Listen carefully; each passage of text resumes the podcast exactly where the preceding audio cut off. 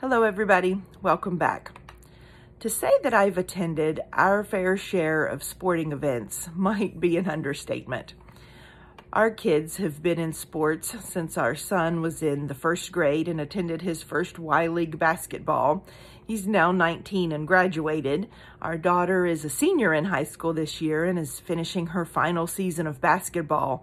So over the years, we've attended countless numbers of basketball and volleyball and track events and national competitions. You name it, we've been there.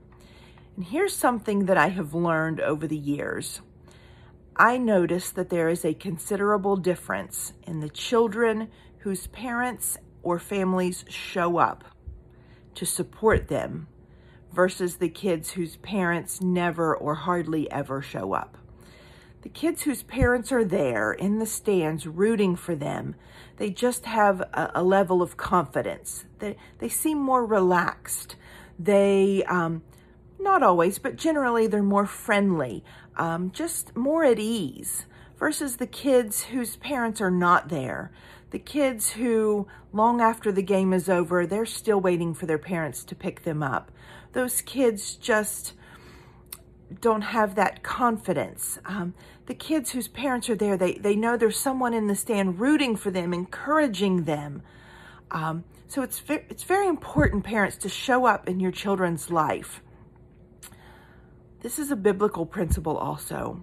The Bible um, refers to God as our Father, God our Father, and we are His children. And then Psalms tells us that God is our refuge, a very present help in time of trouble. Very present. Now, there's a difference in today's society. People can be present, Pe- people can be there without being present. You know what I'm talking about. They're the distractions. You've seen the people that are in the room, but they're not really there because they're disconnected. They're on their phones or they're distracted by other things. That is not our Father. God, our Father, is a very present help in the sense that He is very present in our lives. The scripture tells us that He knows the very number of hairs on our head.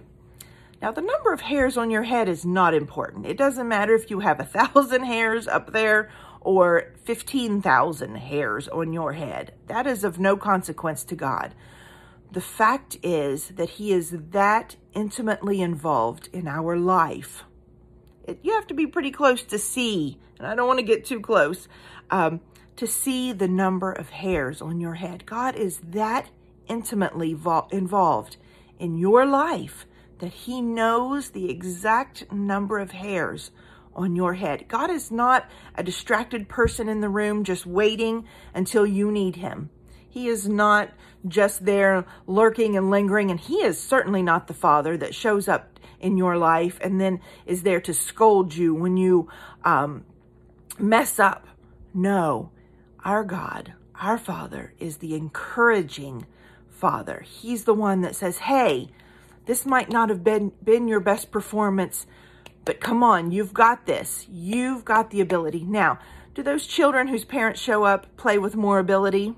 Not necessarily. It doesn't necessarily affect their skill level, but it affects their confidence. They know that someone is there who is on their side, who is cheering for them, who is shouting their name. Go, you've got this. An encourager.